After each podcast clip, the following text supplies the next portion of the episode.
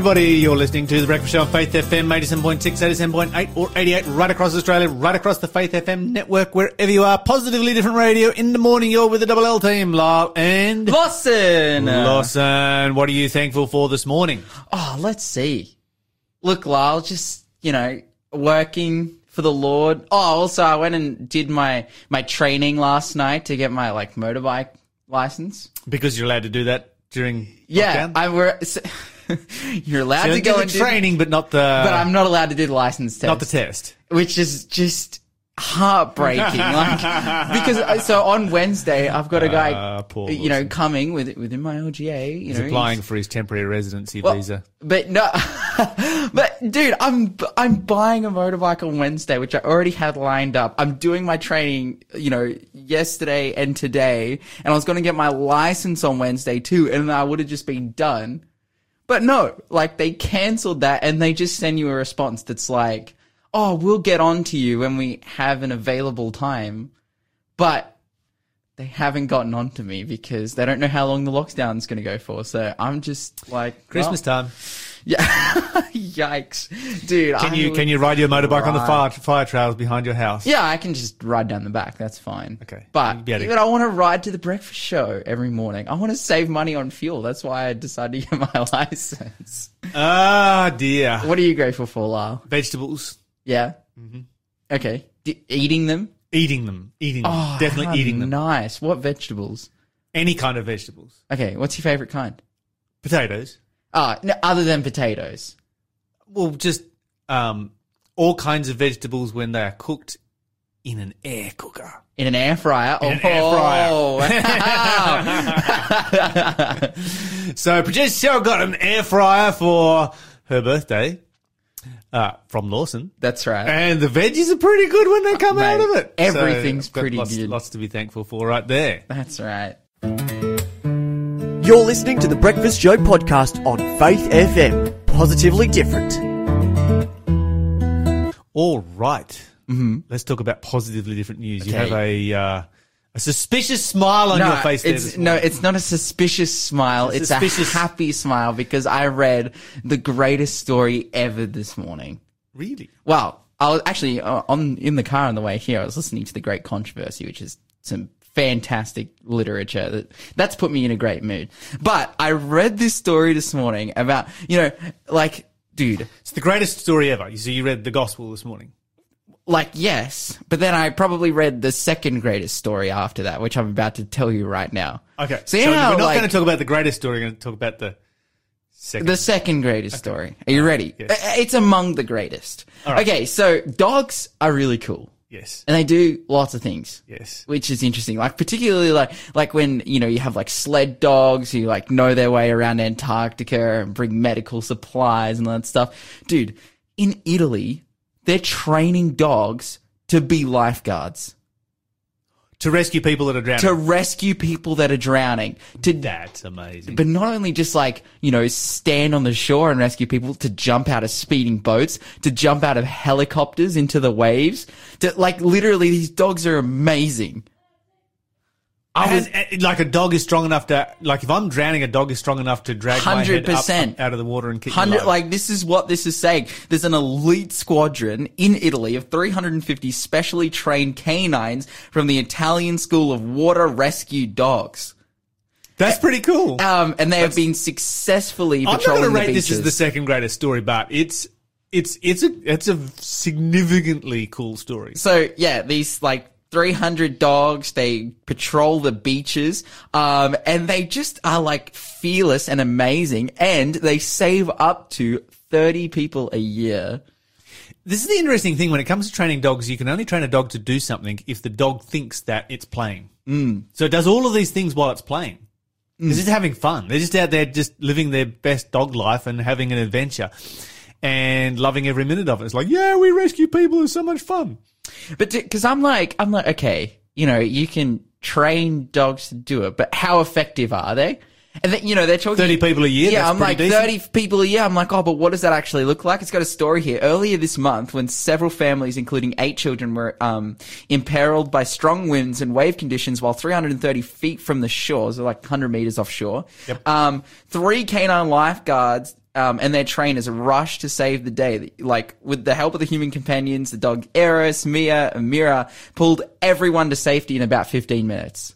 That's a good effort. Dude, that's, a very good effort right there. Amazing. Uh, and like they're all getting trained now. They're all like, you know, the, the, cause they come in, they do about 18 months of basic training. Yes. Um, in the facility, and then once they're like good to go, then they move on to after the basic training, then they move on to the specialized training, which is jumping out of helicopters and speeding boats, which is just the Can I become a dog? sickest thing ever. Like, I just want to become a dog. well, right you could now. probably jump out of helicopters and speeding boats anyway as a lifeguard.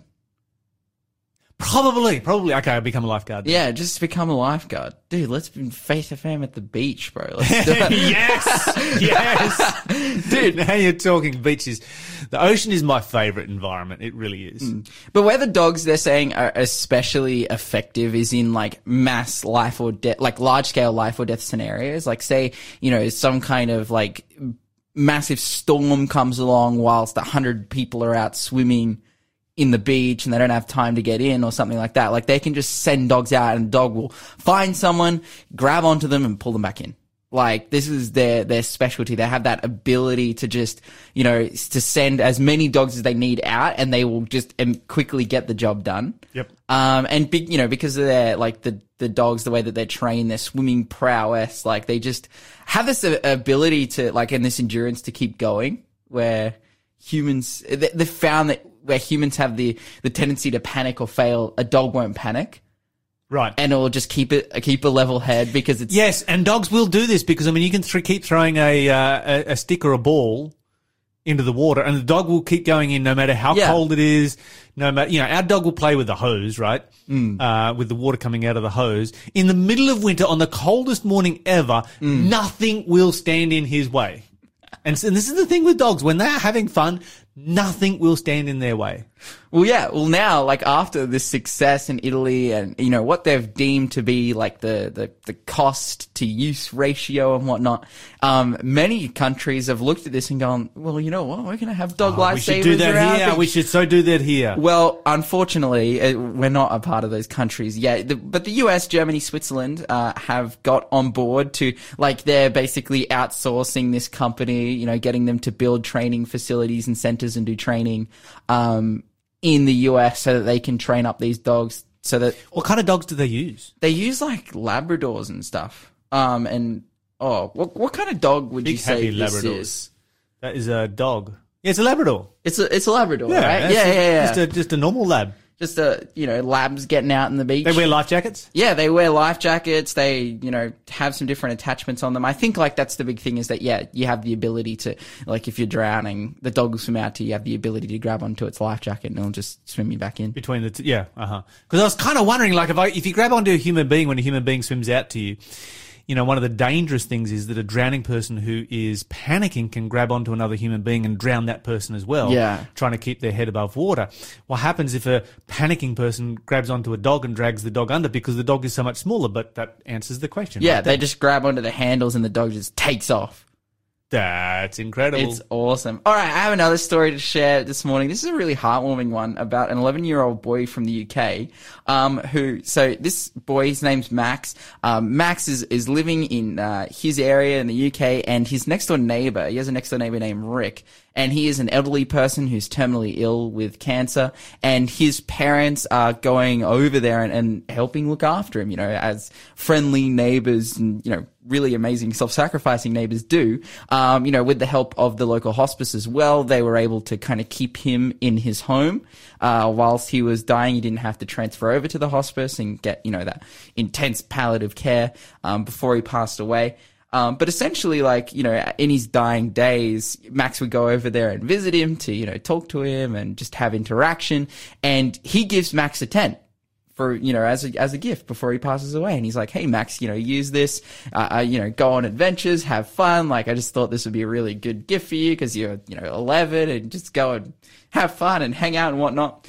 Anyway, a couple months go by and this is when the pandemic starts. So like COVID-19 comes into full effect. No one can do anything.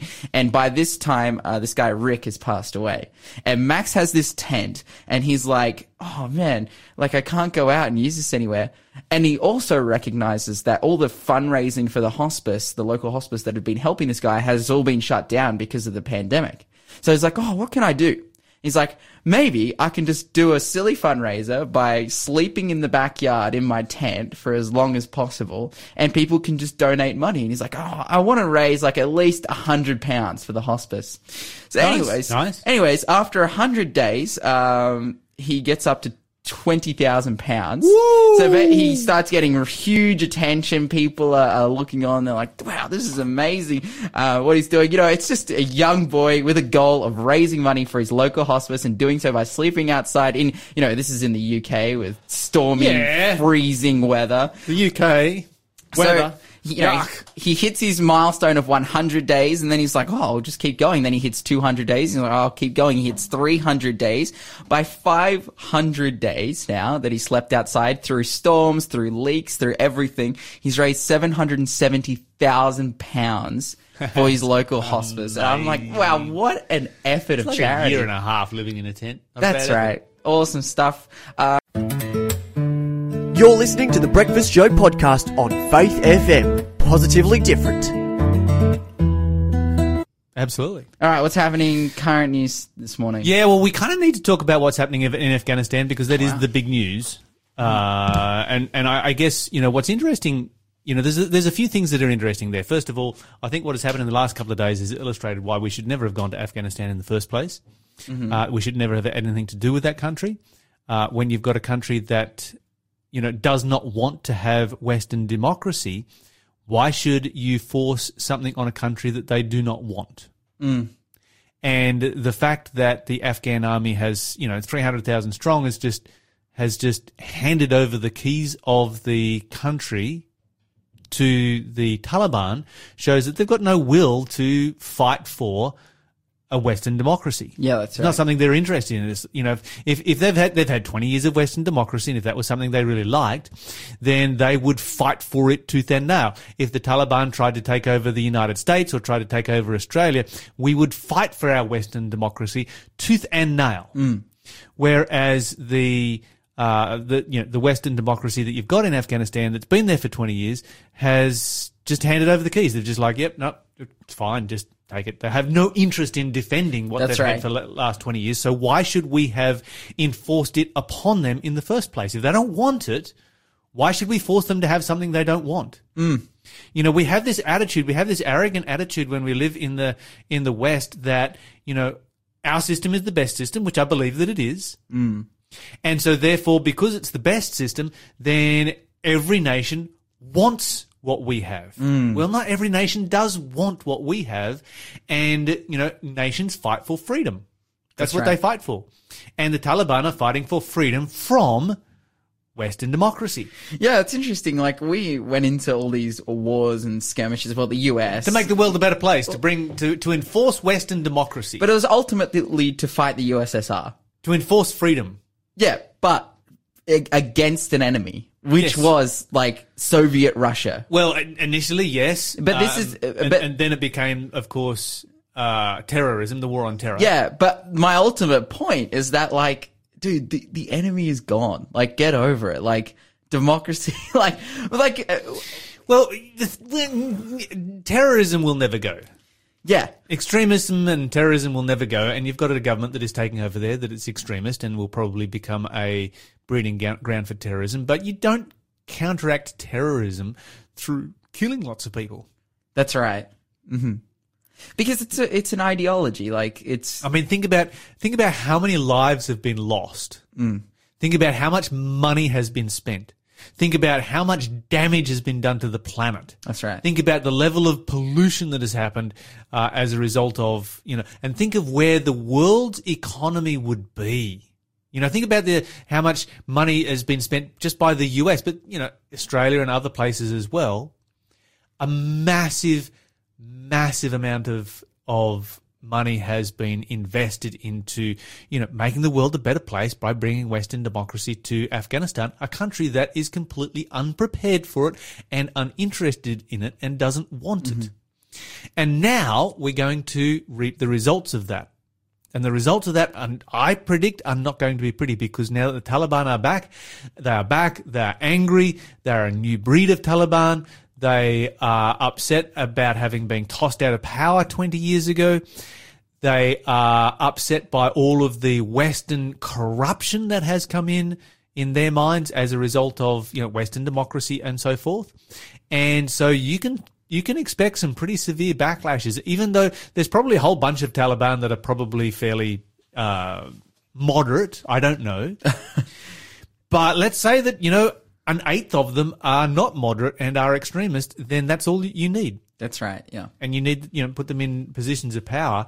Um, and we're going to, you know, see an angrier and more violent Taliban than what we've seen before.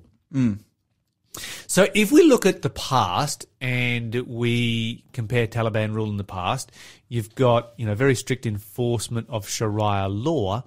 Uh, with things, you know, cutting off the hands of thieves, stoning women to death for adultery, but not the men.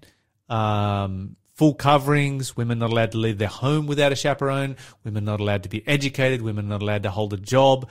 Uh, these are going to be, it's going to be very, very tough on women um, in Afghanistan. But the one, the interest, the thing that interests me more than anything else is what's going to happen from a religious perspective, because the Afghanistan is ninety percent Sunni Muslim. It is then seven percent Shia Muslim, and those people are Hazaras, so they're Persians or Iranians. In the past, they have been bitterly, bitterly persecuted. Uh, then you've got 3% that are non denominational Muslims. And then you have uh, you have a number of Hindus, uh, a few Sikhs from India in some of the larger cities. You've got a Jew, A single. Jew, um, and he operates the one and only synagogue that there is in Afghanistan. The rest of all of the rest of the, the entire Jewish population has uh, moved to Israel, uh, but he stayed there with that last synagogue. And you have anywhere between 3,000 and 18,000 Christians. Okay. So it's impossible really to know how many Christians there are because this is the most persecuted group. And it's a group that has always operated underground because even in the Western democracy that was established, they still never established religious liberty. Hmm. So, you know, if you're going to go in and you're going to establish Western democracy and say, okay, this is going to be a good thing and this is going to be great for the country, then you should at least, you know, at the very top of that list should be establishing religious liberty. You know, women's rights, education for women and all that kind of stuff. Absolutely. And religious liberty right alongside it because that's what will bring peace to your country mm. and that's what will bring enlightenment. But that has not happened and it has always been, even under Western democracy and continues to be and will only be so more, the death penalty for converting. Now, out of those anywhere between 1,000 to 18,000 Christians that live in Afghanistan, uh, the estimation is that uh, somewhere around, and, and these are very, very, uh, inter- well, vague figures, but they estimate that there could be around about 3,300 Muslims who have converted to Christianity. And these people will be persecuted more severely than any other people group. They will be hunted down, they will be found, and they will be executed.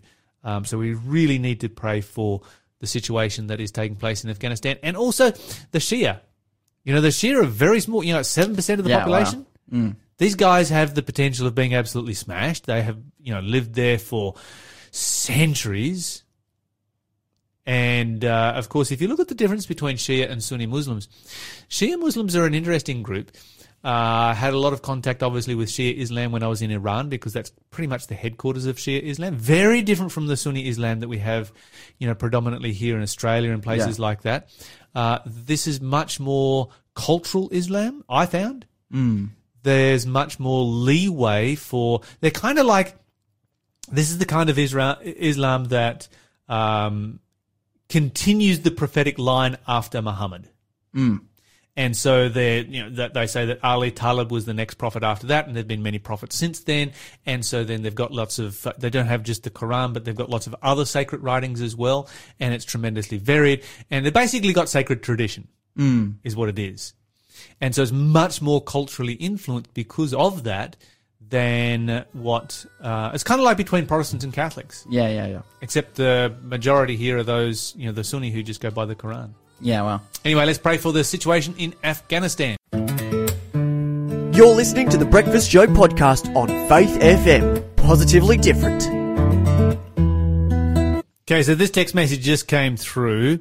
It says, I must congratulate the station and Shell for the beautiful music and songs played.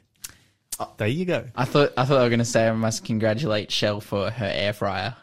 making great veggies. No, for beautiful music That's and right. songs played. Oh, dude, the music's amazing. I think that uh, there's probably nobody, nobody in the world more passionate about the quality of music that we get here on the station than uh, than producer Shell. That's But anyway, right. I'm- That's I'm- right. You're a bit biased, but I actually agree I don't care. with you. I'm I'm right. I'm absolutely right.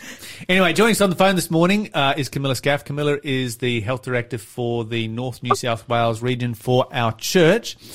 And uh, Camilla, welcome to the show. Good morning, everybody. How are you? Yeah, we're doing great. loving. And uh, how's life for you in lockdown at the moment? Well, you know, we always try to look at the glass half full.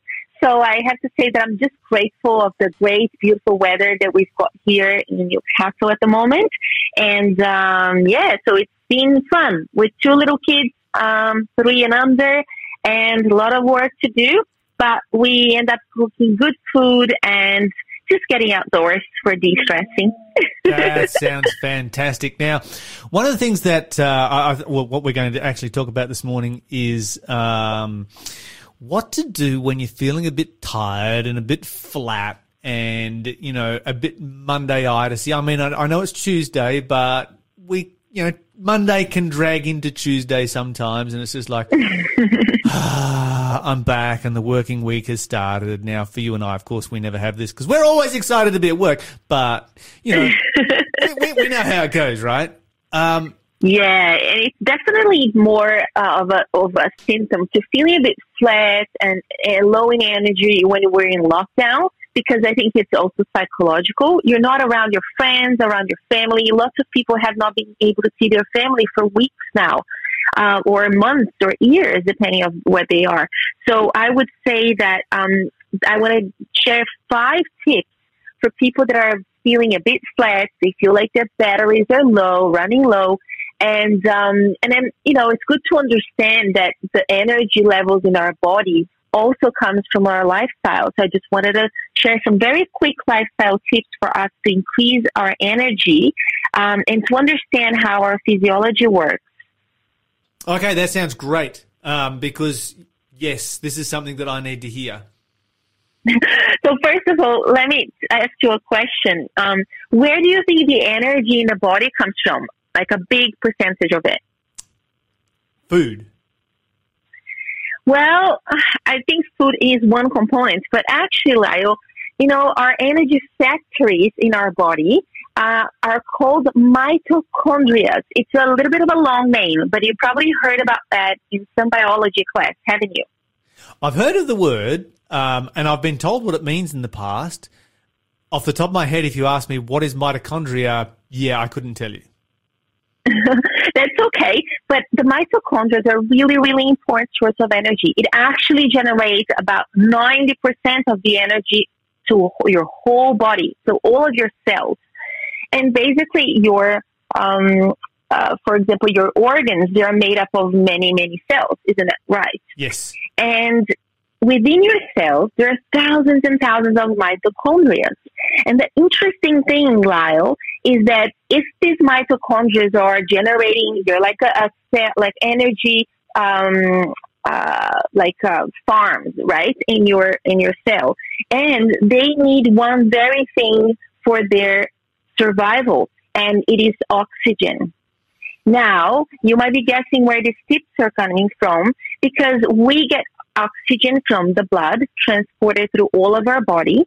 And these mitochondria, they need the oxygen to enter into the cell. Otherwise, the cell won't get the energy that it needs to survive. Especially we're talking about here the heart, the muscles in your bones. We're talking about the brain, the kidney. And actually, it is really important. I was wondering if when people are getting COVID or even getting the vaccine uh, for very small amounts of the virus, if they're perhaps getting a bit tired or they're having heart issues or whatever it is, because the mitochondria get compromised and they are able to get into the cells properly for the lack of oxygen. So guess what would be the first tip to help people to increase their energy, to help more mitochondria cells to get um, um, uh, components to get into the cells, and therefore to drive more energy to their organs and to their body. Can you guess what can generate more oxygen into the body effectively? Well, I could probably take a couple of different guesses, but I'm going to let you tell me because that way I won't get it wrong. oh, that's okay. It's always fine to get wrong as well. But the first tip of the day is to get some out- outdoor exercising. So the exercising to do something like the cardio to get your blood circulation going is extremely helpful because it is going to help to get the oxygen to the mitochondria to work well and get them into the cells. So this will help definitely increase the energy. So this is a challenge for everyone to take advantage of the nice weather or wherever you are. If there's no nice weather, go outdoors, try to have a walk, and even some resistance exercise, doing some push-ups will really help to um, get some energy going for you. There's actually a, a study that was done in a university um, in Canada that showed that only 12 weeks of exercise, different types of exercise, were helpful to get the population of mitochondria in the cells and all of the muscles. So even people that are suffering from heart injury um, or um, the bone injury, it can be helpful if you do exercise because you can replace the good mitochondria into the cells.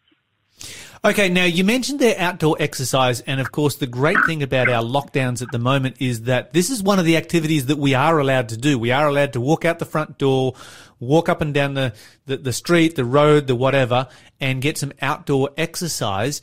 Um, what we're not allowed to do at the moment is go to the gym, and I've got quite a number of friends who just love going to the gym, uh, and they're super bummed that they can't go to the gym right now.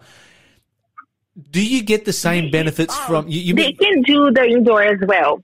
Well, I would say exercise wise, yes, you can get the same benefits. It's just that when you're outdoor, the light that you're getting from outdoor, the, the, the sun rays are much more powerful in terms of mental health and getting that light exposure to your, through your eyes and it helps on your brain health.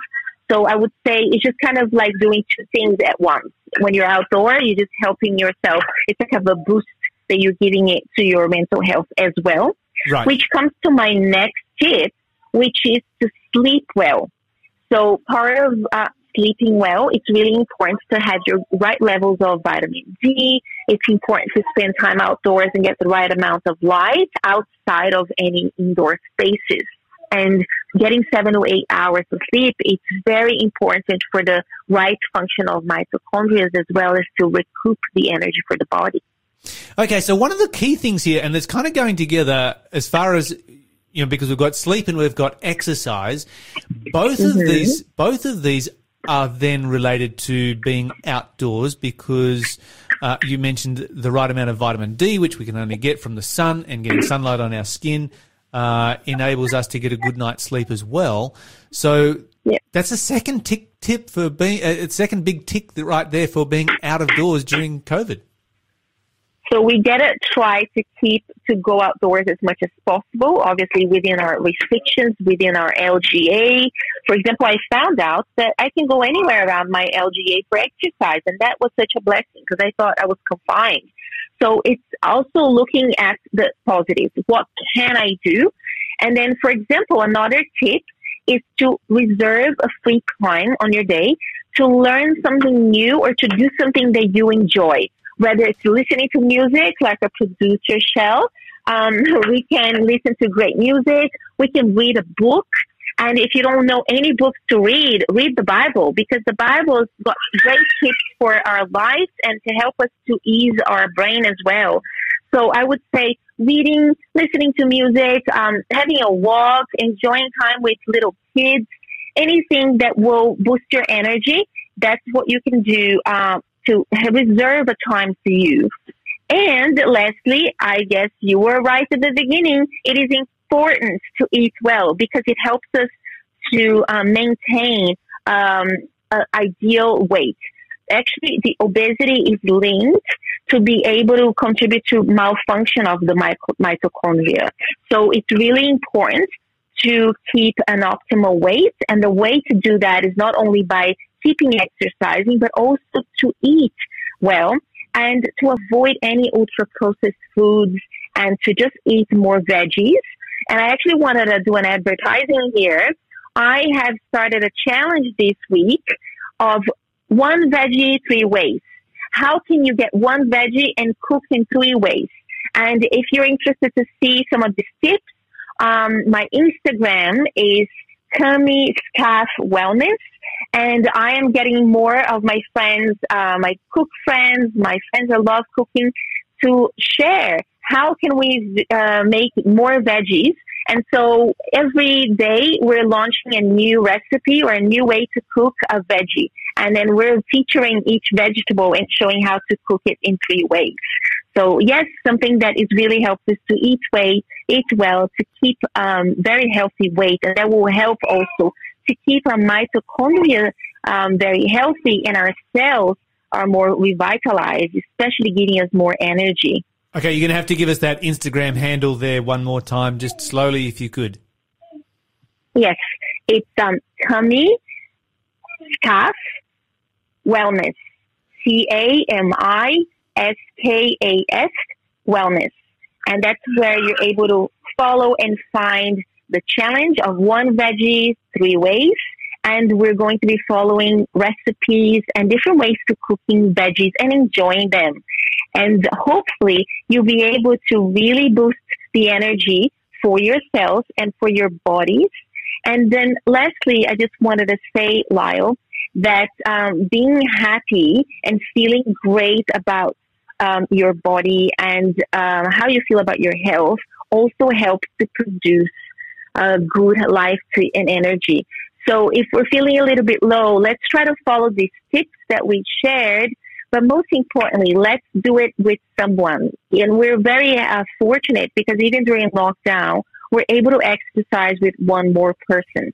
So I would say that connection and keeping connected to each other however we can, it's really important to keep our mood happy and uplifted and generate more energy to ourselves. Absolutely, make a uh, make a priority of it. Just very quickly, coming uh, Camilla, coming back to what you were talking about um, uh, energy and body weight, it seems to be a bit of a vicious cycle there where the more weight we put on, the less energy we have. And we need to use energy, we need to exercise to be able to get rid of the weight. And mm-hmm. then, but we don't feel like exercising the more weight that we have. And so it seems like a bit of a vicious cycle that could uh, sort of um, draw us into a, um, a bit of a trap there. It is. And that's why I would say to focus at one thing at a time. And if there was one thing that I would say for somebody who's overweight at the moment, so yes, to try to avoid all the processed foods and just try to eat as much food that is homemade as possible and as close to the garden as possible. But the other thing is to start practicing some type of exercise, even if it's going to be a short walk every day and start increasing or if it's going to be at home and just doing uh, some a little bit of muscle work, like maybe a Pilates, because um, the mitochondria, if you are getting more mitochondria to your cells and if you're helping it, um, it basically helps to burn the fats as well. So getting more circulation to your body will result in more better oxygen to be transported into the mitochondria, which will help them to get into the cells to generate more energy and to be able to burn fat Isn't that amazing? Isn't our body amazing tools that we can just with a little bit of effort and this case it's free. You know, everybody can do in the space that they are and it doesn't cost anything. And you can lose weight just doing that. Camilla Scaffs, thank you so much for joining us here on Faith FM. We always love your very practical health tips. Thanks for being a part of the Faith FM family. Join our community on Facebook or get in touch at 1 800 Faith FM.